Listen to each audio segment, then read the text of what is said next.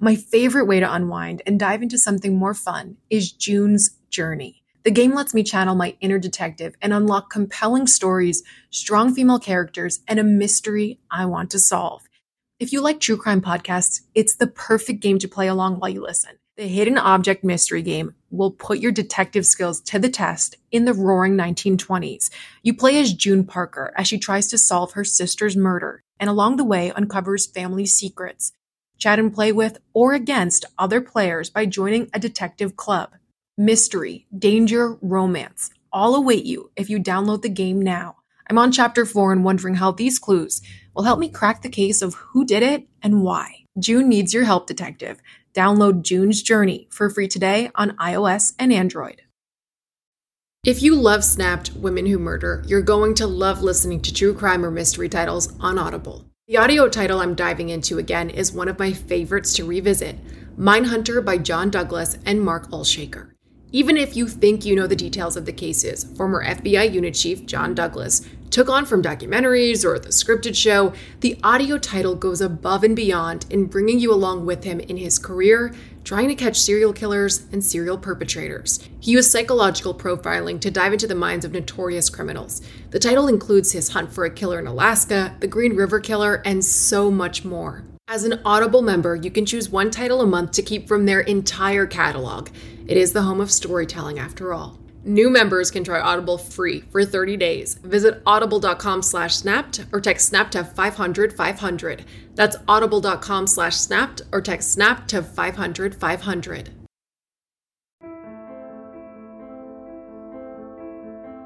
Brittany Norwood was an ambitious young woman with a bright future. She's friendly, she's engaging, she's athletic. She wanted to be a personal trainer. But her dreams were put on hold when a shocking crime occurred at the upscale yoga shop where she worked. One person seems dead and the other person is breathing. No one would have expected something like that to happen there. Was the brutal slaying the result of a robbery? He told me if I said another word, he would slit my throat. Or was the truth even more shocking? Wait, one of them killed the other? She had to have lost her mind. This is someone who just snapped.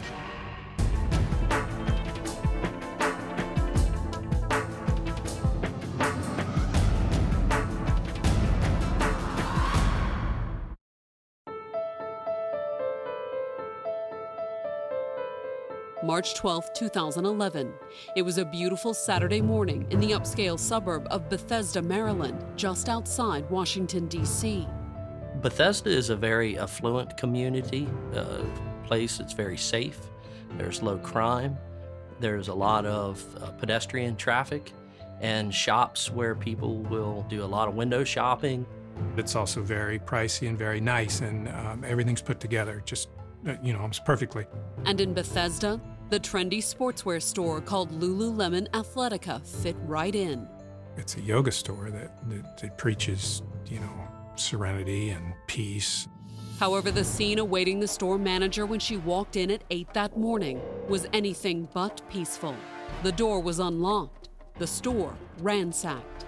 She noticed the clothing that was strewn on the floor. There appeared to be some blood on the floor. She moved a few feet in and then heard moaning. That panicked her.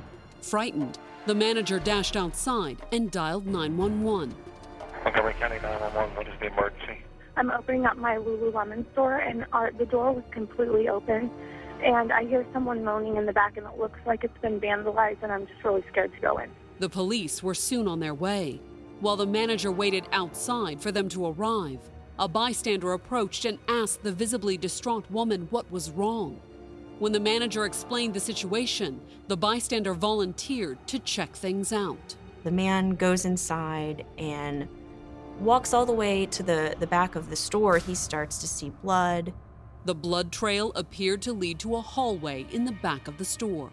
He tries to open this door to this back room, and there's something heavy leaning against the door. Finally, the man managed to force the door open a few inches. He kind of peeks peeks in, is able to look in, and then sees the body laying there. It was a 30 year old store clerk named Jayna Murray, and she was dead. There was an extraordinary amount of blood at the scene. It was horrific. We're talking about a victim who sustained over 300 different blows to her body. It was horrific. The violence was terrible. But as the man began to hurry back outside, he suddenly stopped. He turns around and hears this moaning sound. Was the young woman lying dead on the floor the only victim? Racing to the source of the sound, the man found another young woman lying on the floor in a nearby bathroom. Her hands are tied up, her legs are tied up, um, and you know she's kind of moaning, kind of making these um, sounds like she maybe she's conscious, you know maybe not, but she's hurting. She was another clerk, 28-year-old Brittany Norwood, and she appeared to be clinging to life.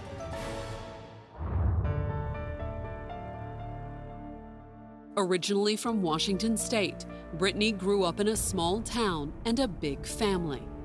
Brittany is one of nine children. Her father ran a small upholstery business. This was not a family that had a ton of money. But Brittany and her siblings had ambition and a willingness to work hard. Most of her brothers and sisters are college educated. There's engineers in the family, there's a management consultant, a physician. That's the uh, background she grew up in. A star on her high school soccer team, Brittany appeared destined to follow her older siblings' example. She was a, a, tremendous athlete that was recruited across the United States of America to play college soccer. She eventually signed with Stony Brook University on Long Island. She got a scholarship to Stony Brook. She went across the country to, to play soccer there. But she left Stony Brook suddenly in 2003. She was accused of stealing from her teammates, from people that she went to school with, from her current roommate. No charges were filed, but the allegations had cost Brittany dearly. She got thrown out of school. She lost her soccer scholarship. Devastated, Brittany drifted to Washington, D.C. Settling near two of her sisters, she got a job at the posh Willard Intercontinental Hotel and tried to rebuild. She started off working at the front desk and quickly was promoted to, to managing VIP guests. She would make sure that everything was taken care of from these most important people. It was a good job, but it wasn't what the former soccer star wanted to do with her life. She wanted to be a personal trainer. That was a long time goal that she'd had for herself. She was a real uh, fanatic, uh, physical fitness. She was just kind of into everything, you know. She'd, she'd do weight training, she'd do boot camp, she did spin classes. Hoping to make connections in DC's competitive market for fitness trainers.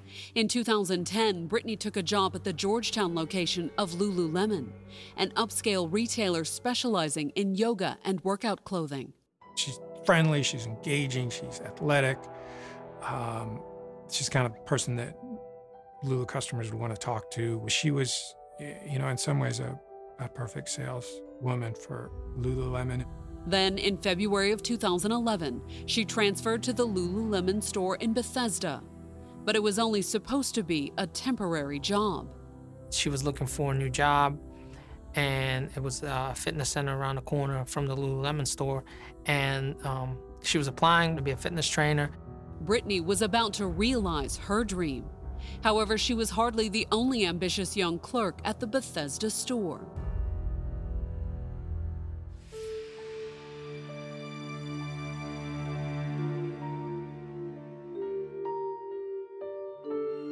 Jayna Murray was born in Kansas but grew up in Texas.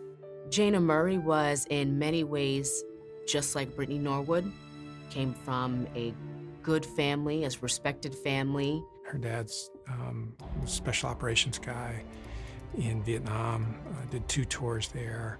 Um, he and other of Jayna's family members talk about a household in which there was a very strong sense of, of right versus wrong. Like Brittany, Jayna had been a star athlete growing up. In high school, a track coach saw her, you know, at a dance and sort of recruited her as a discus thrower. And she was such a good athlete that she set, you know, a local record for throwing the discus. Studying for her business degree at George Washington University, Jayna spent a year studying in Spain and did a semester at sea. Directly out of college, she accepted a job, in fact, with Halliburton, and it allowed her to travel and see the world. After three successful years as a marketing rep for Halliburton, Jayna went back to school to pursue an MBA at Johns Hopkins. She wrote her MBA master's thesis on the Lululemon corporate model. It's a really interesting company, uh, very successful, interesting place. They promote a lot of goal setting among their employees. Um, you know, you're supposed to set your personal goals, your health goals, your professional goals. To research her thesis hands on, Jayna also took a job at Lululemon. And they like to hire really ambitious people. You know, Jayna was sort of the perfect Lululemon employee. Like Brittany, the job was only supposed to be temporary, a stepping stone to bigger and better things. The only reason she was there, it was a research project for her, for her master's degree. But after she finished her thesis, Jayna decided to stay through the end of the semester. She became fascinated with Lululemon and how smart their retailing techniques were. She'd gotten friendly with the other girls, and then she decided just to see it through because she liked the girls. The women Jayna worked with liked her too. You ask them about Jayna Murray, every person says the same thing. Jayna was my best friend. Everybody that we ever spoke with about Jayna just describes her as full of life and loving life and just adventurous. Jayna and Brittany weren't close, however. It wasn't that they didn't get along, they just hadn't had the time. They were only co-workers for three and a half weeks. Brittany had only recently got there. They were co-workers. They did not socialize together. There wasn't a, they just were co-workers who'd probably had a handful of shifts that had overlapped. Their last shift together would be on Friday night, March 11th, 2011. Her and Jayna were closing the store around 9 o'clock. They cleaned up. Uh, it was pretty uneventful. But as the two women cleaned and locked up, their uneventful evening took a tragic turn. On Saturday morning, March 12th, minutes after they'd received a 911 call reporting what appeared to be a break in at Lululemon Athletica's Bethesda location, Montgomery County Police received a second frantic call. Exploring the crime scene while waiting for the police to arrive, the store manager and a bystander had discovered two victims at the back of the store. One person seems dead and the other person is breathing. The dead woman was Jayna Murray. She was found in a back hallway, uh, face down, with a substantial amount of blood around her, pooling of blood on the floor from her injuries, as well as a great deal of blood spatter on the adjacent walls. The other victim was 28 year old Brittany Norwood. Someone tied her up. She's still breathing. Okay. I need an ambulance right away. Within minutes, the police were on the scene. Inside Lululemon, they found what looked to be a robbery. There's a series of registers, cash registers, and there's, uh, there's safes underneath them. And they're open, and there's receipts just scattered throughout the floor, uh, but there's no money. There were plenty of signs of a struggle, however. Uh, there was uh, clothing and shelving that was strewn about the store. Definitely looks like there was a big fight um, in the middle of the store. And when the police got to Jayna's body in the back of the store, they found yet more evidence of a brutal struggle. On top of Jayna's body, there's this red toolbox, and there's tools scattered throughout. There's a hammer, there's some wrenches, um, and they're just they're, they're covered in blood. Nearby, the police found Brittany Norwood bound and bloody on the bathroom floor. Her hands are tied up, her legs are tied up, um, and you know she's kind of moaning. She was alive, but appeared to be badly injured. She's not responding. She's not opening her eyes. She had an injury to her forehead, and there was some blood on her face. She had some um, cuts to her chest and to her stomach area. She looks like she was beaten, and we were just like, wow, this is crazy. Coming up, Brittany gives a harrowing account of her ordeal. He had me by the hair, told me to slit my throat. But will the witnesses next door confirm her story? Witnesses reported that they heard a voice saying, Oh God, please help me.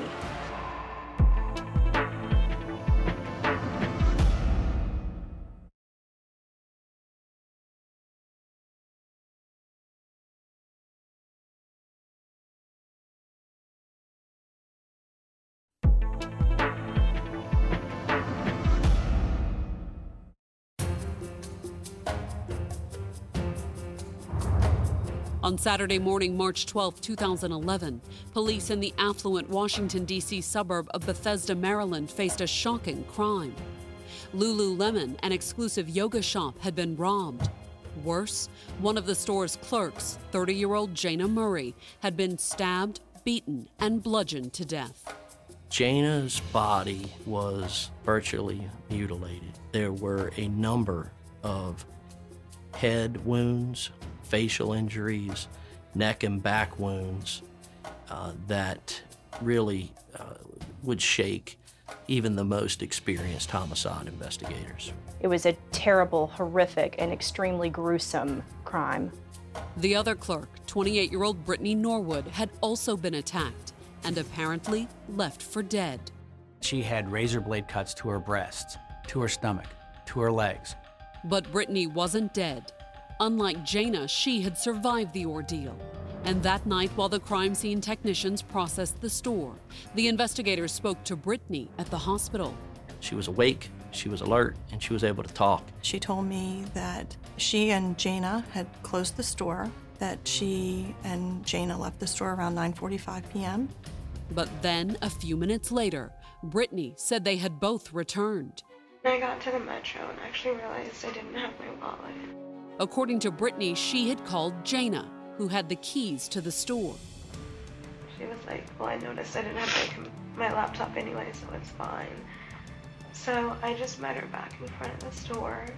Brittany said she and Jayna searched for her wallet but couldn't find it. According to Brittany, Jayna just says, Well, here's my Metro card, just take it, and you know, we can look for the wallet tomorrow. But then, as the two women left the employee break room at the back of the store, they suddenly realized they hadn't locked the front door behind them. When we walked back out onto the floor, like, there was, she was a little ahead of me, and there was someone who, like, hit her in her face. Then, according to Brittany, a second assailant grabbed her from behind. He had me by the hair, told me if I said another word, he would slit my throat. And Jayna kept yelling and fighting. According to Brittany, Jayna's attacker dragged her into the back of the store. And, you know, her screams kind of uh, died down. Meanwhile, the suspect with Brittany was asking where the money is, where's the money kept. Brittany said she had done as ordered. She says her suspect walks her to get the keys to the safes. But once he had the money, Brittany said her attacker had dragged her into the back too. Then he forced her into the bathroom and began slashing at her with a knife. He cuts her pants open, and um, then he uh, proceeds to sexually assault her. And all I could think was it was my fault because I lost, I forgot my fault. wallet and It's not I your couldn't help her. Brittany said that she had blacked out at some point during the attack. She says she comes to when she's being carried out of the store in the ambulance. But while Brittany had been left alive, she couldn't give the police a description of her attackers. All she knew was that there were two men. They were masked, all dressed in black, one slightly taller than the other. Back at the crime scene, the investigators found clues that appeared to confirm at least part of Brittany's story. We have two sets of shoe prints and blood leading to the area where where the keys were kept. One was smaller and appeared to be Brittany's, but the other was much larger, a size 14 to be exact. We're assuming that this is the shoe of the, uh, one, one of the unknown male assailants. But strangely, those two were the only sets of footprints the detectives found. There's no signs of the second suspect. Nor did the footprints appear to leave the store. Maybe the guy took his shoes off and, and, and left left in his socks. Things got even more puzzling when the investigators followed up with the manager who had walked in on the bloody scene that morning. The manager told the police she had received a phone call from Jayna at around closing time the night before, a call that concerned Brittany. There's this allegation that uh, Brittany had been stealing the night of, of the homicide. They had a policy of checking bags on a nightly basis for all the employees. The night of the murder, Jayna actually found some items in Brittany's purse that she believed were stolen because Brittany ha- didn't have any receipts. And the general manager of the store said, Well, we'll deal with it tomorrow. And that's how that conversation ended. Did the allegations of shoplifting have something to do with the murder? The timing certainly seemed suspicious, but the police weren't quite ready to consider Brittany a suspect just yet. You've got to remember, we've got a, a woman who is covered in blood, razor blade cuts, clothes shredded, tied on the floor. And that Saturday afternoon, when the police pulled surveillance camera footage from the surrounding stores, they found more evidence that appeared to confirm Brittany's account of two black clad intruders. It was a recording of the alley behind Lululemon, taken a little after 11 o'clock on the night of the murder. There are two guys that were walking really fast in the back of the Apple store, which is just adjacent to the back hallway uh, of the Lululemon store. Both men were dressed in black. Was it a glimpse of Jayna's killers? That first 24 hours or 48 hours of the investigation, we were looking for those two guys. Hoping to find a witness who could identify the two men, the detectives questioned employees at the Apple store next door to Lululemon. As luck would have it, most of the staff had worked late the night before, prepping for the release of Apple's latest gadget. There was a lot to do as far as all the sales they had for the iPad 2, and they're also having meetings to get sort of geared up for the next day. None of the employees could recall seeing either of the men in black, but one of the managers had heard something strange at around 10 o'clock. She hears noises on the other side of the wall. She hears this sort of heaving sound as if maybe heavy furniture had been moving. Then she hears screaming. The manager had even mentioned the noise to several other employees. There were witnesses who reported having heard a voice saying, Oh God, please help me, please help me. And then another voice in response saying, Just talk to me. Unfortunately, none of the employees called 911. A murder was going down next door. Nobody called the police. It was just, it was just sad. But they did give police a vital piece of information about the shouting they'd heard from next door. It was two women, no male voices. Coupled with what the police already knew about the allegations of shoplifting, the fact that employees of the Apple store had heard two women arguing before the murder cast considerable doubt on Brittany's story about masked intruders. It became apparent that um, Brittany was not telling the truth about what happened. Even worse for Brittany, the police were about to make a shocking discovery about the bloody shoe prints left at the scene. It started on Sunday afternoon as the police continued to process the crime scene. My sergeant finds these shoes, uh, and they're in the mid rack, which is uh, a table that they use to fold the clothes on. And um, it's a it's a large pair of like size 14 male shoes. And something about the tread pattern appeared to be awfully familiar. We'll look at the large footprints that we have in blood, and they match that pair of shoes. And they go, What is this? Did the killer like leave his shoes behind? On Monday morning, the police followed up with the manager of Lululemon, who explained how the shoes got into the store. The store people says, "No, no, no. Those store those shoes are always here. We have them here for fitting. You slip into the sneakers, they hem your pants so you look great when you go to work out in the local gym." But could someone also slip into them to stage a crime scene? Those shoes are not from somebody who walked in here and attacked these girls. These are shoes that were here from the very beginning that have now been cl- cleaned off and put back into the shelf. Coming up, the police find another crucial clue. There's traces of blood that are found on the steering wheel. And use it to bait a trap for Brittany. Do you know what kind of car she has? Um, I don't. I saw it once.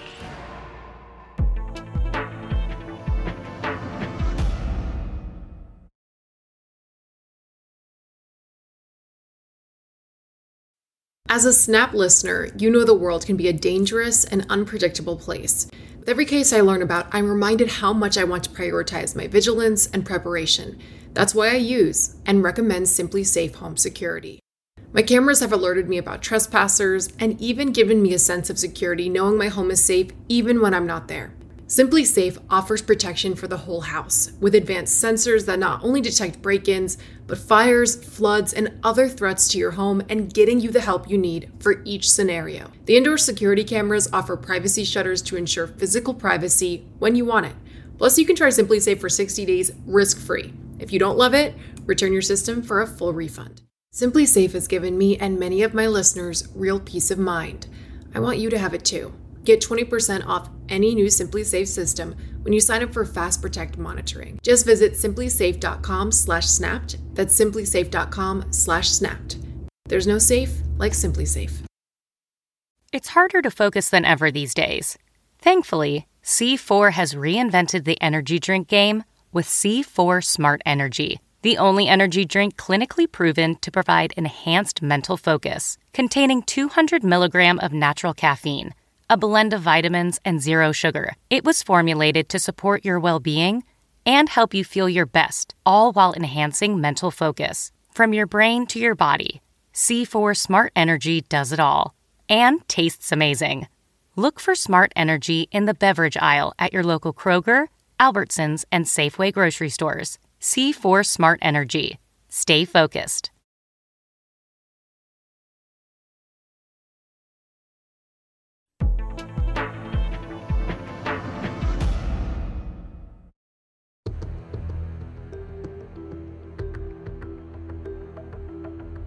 By the morning of March 15, 2011, it had been 72 hours since Bethesda, Maryland had been shocked by a brutal murder in an upscale boutique. It just shocked everybody because no one would have expected something like that to happen there. Even more frightening, as far as the community knew, store clerk Jayna Murray had been killed during a robbery, and her fellow clerk Brittany Norwood was lucky to be alive. She exhibits all the signs that you would think a, victim would exhibit. What the community didn't know was that over the last 72 hours, the police had uncovered a series of clues suggesting that Brittany may not be an innocent victim. First, the store manager said that Jayna had called her shortly before the murder and accused Brittany of shoplifting. That night, Jayna checked Brittany's purse and found some items that she believed to be stolen from the store. Then, employees at the Apple store next door reported hearing two women arguing the night of the murder. Brittany is saying the attack was two men. Finally, the police had traced the bloody footprints at the scene to a pair of sneakers they had found in the store, shoes they believe Brittany had used to stage the fake crime scene. The only person that would want to alter the scene is the person that's in the scene, is which was Brittany. The bloody footprints at the crime scene weren't all the police believed Brittany faked either. Following up with the doctors who had treated Brittany in the ER, cast doubt on her own bloody injuries. They were like small lacerations or, or scratches. And the sexual assault Brittany reported? It never happened, according to the doctors. We actually looked at the report, um, and there was no evidence of sexual assault. Brittany's injuries may have been superficial, possibly even self inflicted. But Jayna's were not.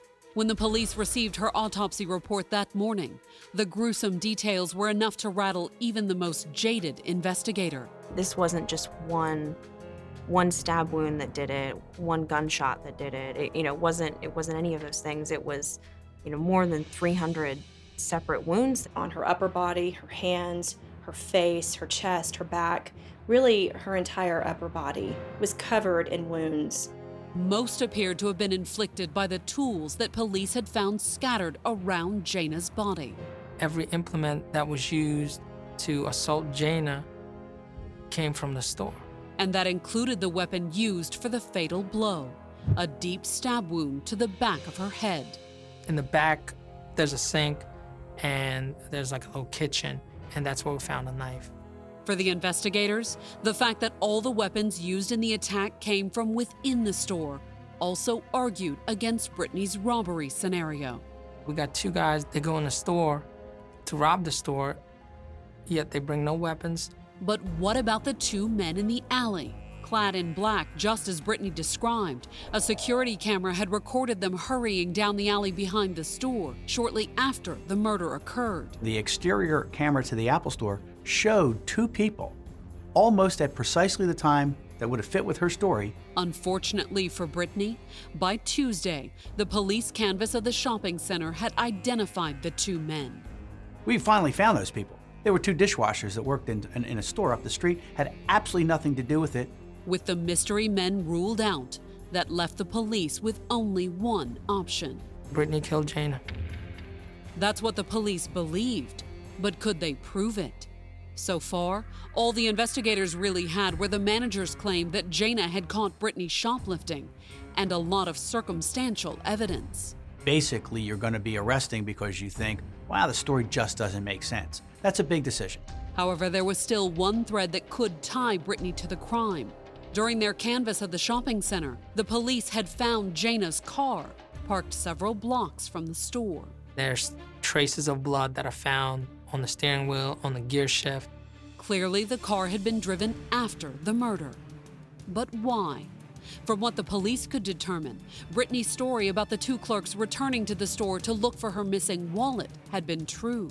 She lured her back to kill her, which some people think. Or she was bringing her back and she was going to say to her, Look, Please don't tell. But the fact that Jayna had driven back to the store left Brittany in a bit of a dilemma.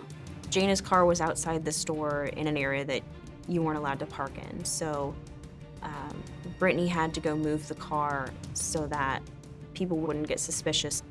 She needed to drive up Bethesda Avenue, find a parking lot, park the car, and then return back. That was the theory. To prove it, the detectives asked Brittany to come in and submit fingerprints and a DNA sample on Wednesday, March 16th. We told her we need to eliminate her from any prints that we could have found in the store. The police didn't specifically mention the blood they found in Jayna's car, although the car did come up indirectly. He's just super casual talking to her, and he, he sort of buried this question late in the interview. Did Jayna say where she was going after she got off work? As far as I knew, home. Okay. Then she lives in Arlington. Um, and she drives. Do you know what kind of car she has? Um, I don't. I saw it once. But she'd never driven it or even ridden in it, according to Brittany. She leaves the police station on Wednesday having told us, I've never been in her car. That's not what the preliminary DNA results said, however. When the DNA came back, it just it just totally contradicted what Brittany said. It was Brittany's blood in Jayna's car. The authorities spent the next day preparing an arrest warrant, and Brittany apparently spent that Thursday thinking over the interview. Because that afternoon she contacted the investigators and asked to come in and speak to them again. I think she, it became apparent to her that we knew that there was something in the car or that, that she may have been in the car. Brittany knew forensically we're going to tie her to that car. So when she came in on Friday, March 18th, she offered the police an explanation. Yes, she did move Jayna's car, but according to Brittany, her attackers forced her to do it. Prior to him sexually assaulting me and zip tying me, they made me move her car. Okay. Brittany didn't know that the medical evidence had already cast considerable doubt on her claims of a sexual assault. But that fact wasn't the main reason the police didn't believe her new story. According to Brittany, the attackers had sent her out to move the car alone.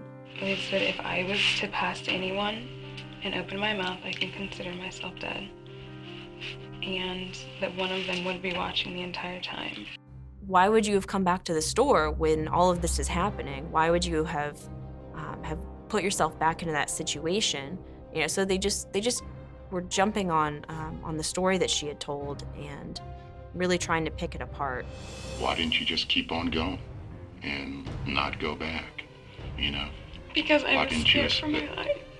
She says they told me that if I didn't come back and if I told to anybody they knew where I lived, then they'd come and kill me. But that night, Brittany wouldn't be going home. At the end of her interview, the investigators placed Brittany under arrest for the murder of Jayna Murray and transferred her to the Montgomery County Jail. I was very confident that we had the right person. When she left the store, she could have gone and never come back. Coming up, the prosecutors suffer a serious setback. That's just classic hearsay. And the defense takes a desperate turn. And he goes, She just lost it.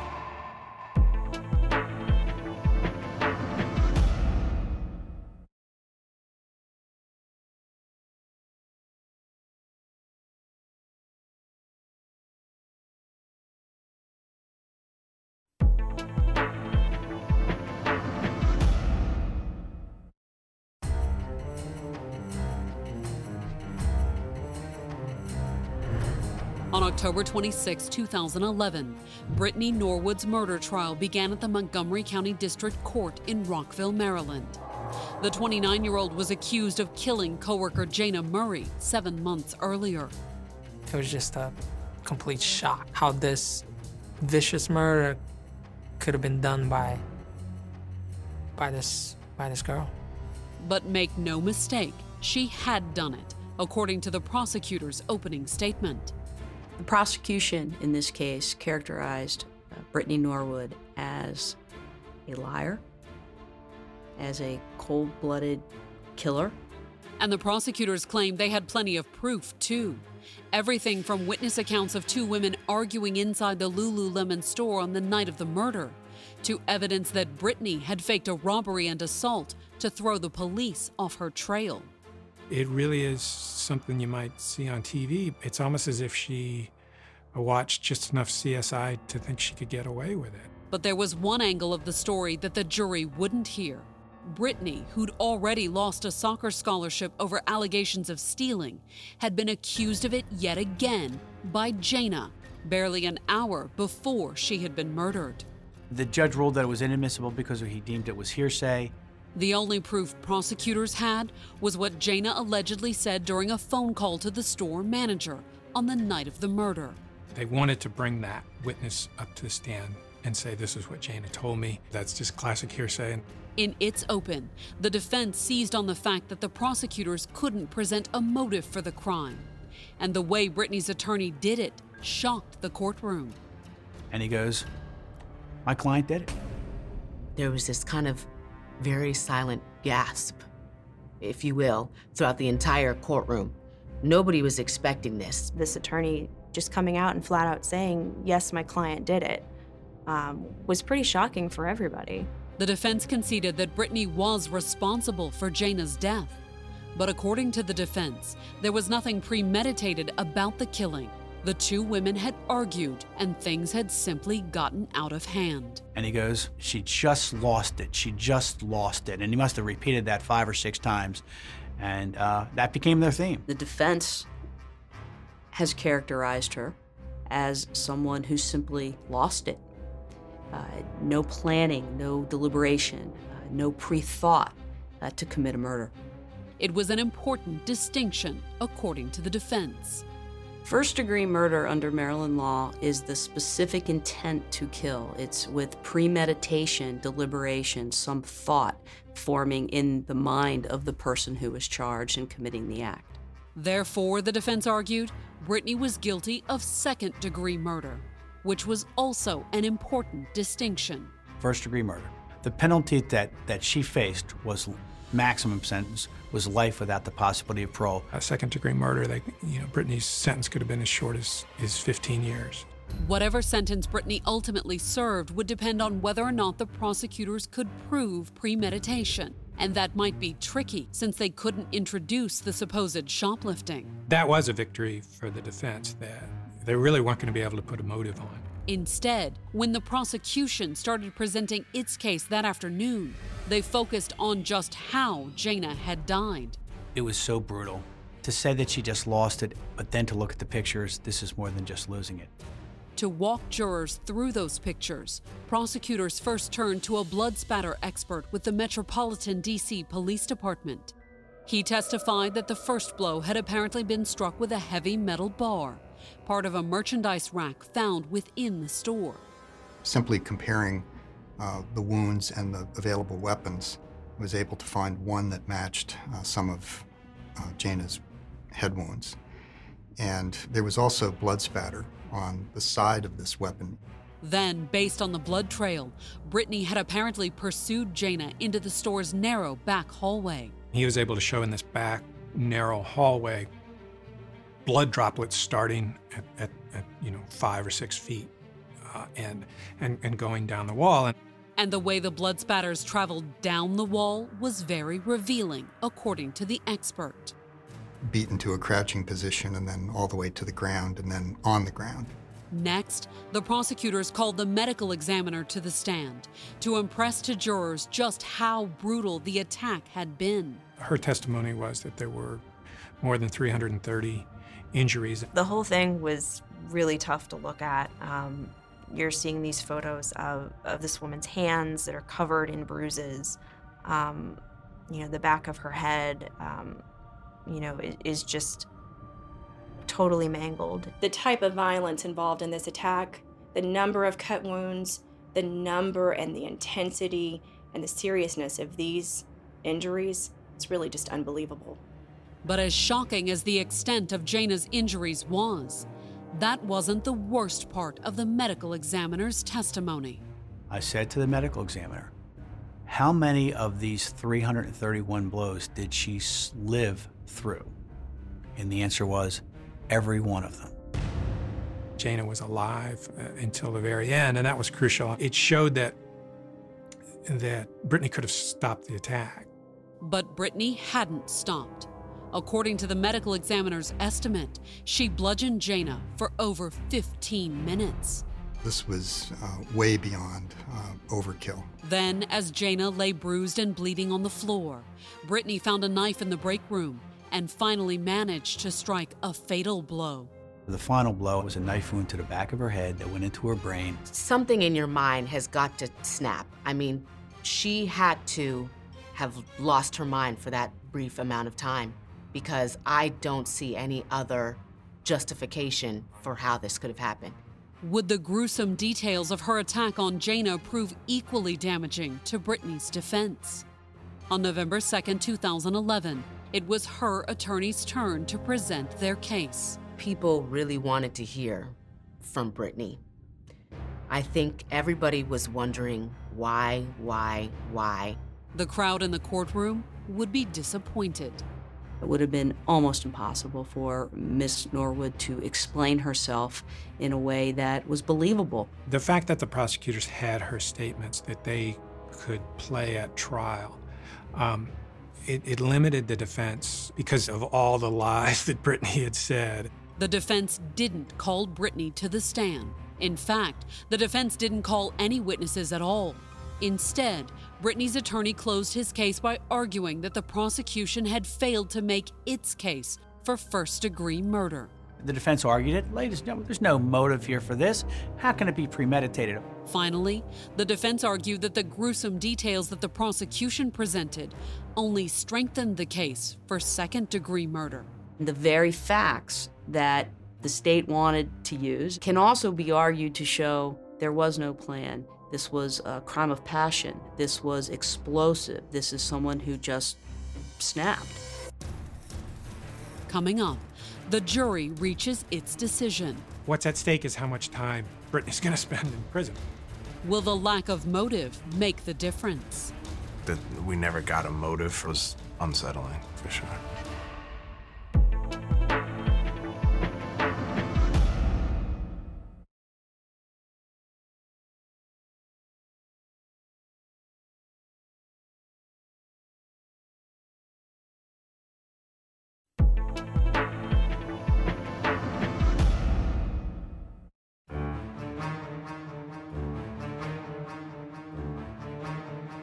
On November 2, 2011, the jury filed back into a Rockville, Maryland courtroom for the reading of the verdict in the murder trial of Brittany Norwood. The 29 year old was charged with the brutal March killing of Jayna Murray, a fellow clerk at an upscale Bethesda clothing store. It was a huge story because it went from this heinous crime, these girls were attacked, oh no, who could have done this, to wait, one of them killed the other? At trial, the defense admitted that Brittany had killed Jayna, but her attorneys argued that she should be found guilty of second degree murder, not the first degree charge that the prosecutors sought. What's at stake is how much time Brittany's going to spend in prison. Whether she served life or as little as 15 years depended on whether or not the prosecutors could prove premeditation. A tricky prospect since the judge had ruled testimony about Brittany's alleged shoplifting off limits. We were afraid that the, that the jury needed to know the motive. And I guess we were frustrated because I think in our mind's eye, these were arguments we wanted to make. And it was a toss up whether the jury would find for first degree murder without hearing those arguments. The fact that we never got a motive for why this happened, you know, why did this horrible thing happen, that was unsettling for sure. But in the end, despite their reservations over motive, jurors found Brittany Norwood guilty of first degree murder. Her face kind of dropped and her, her body dropped a little bit, but it was it was very subtle. Like she was disappointed, yet she expected it. Uh, and it was sad for to think how young she was and that she's going to spend the rest of her life in jail. At her sentencing hearing on January 27, 2012, Brittany finally spoke in court, begging for mercy and a chance at parole. Brittany gets up to ask the judge, you know, for some sort of leniency in, in the sentence. Um, you know, and she even makes the point of saying that this isn't for me, this is for my mom and dad, this is for my family to have some hope. The judge appeared unmoved, sentencing Brittany to life without parole. He made the point that so many people I sentence, you know, I think he said 99% of them come here with no no family, no support, and and you know you you have the support, and you had you had the support. But that hadn't stopped her from ending another young woman's promising life. He talked about that in the context of it being all the more inexcusable. The crime wasn't just inexcusable, it was almost inexplicable in light of what Jayna Murray had died for. Why would you kill somebody over a pair of $80 yoga pants? Brittany is currently being held at the Maryland Correctional Institution for Women. Brittany filed to appeal her sentence but lost in April 2015. The court affirmed her conviction of first degree murder and sentence of life without parole.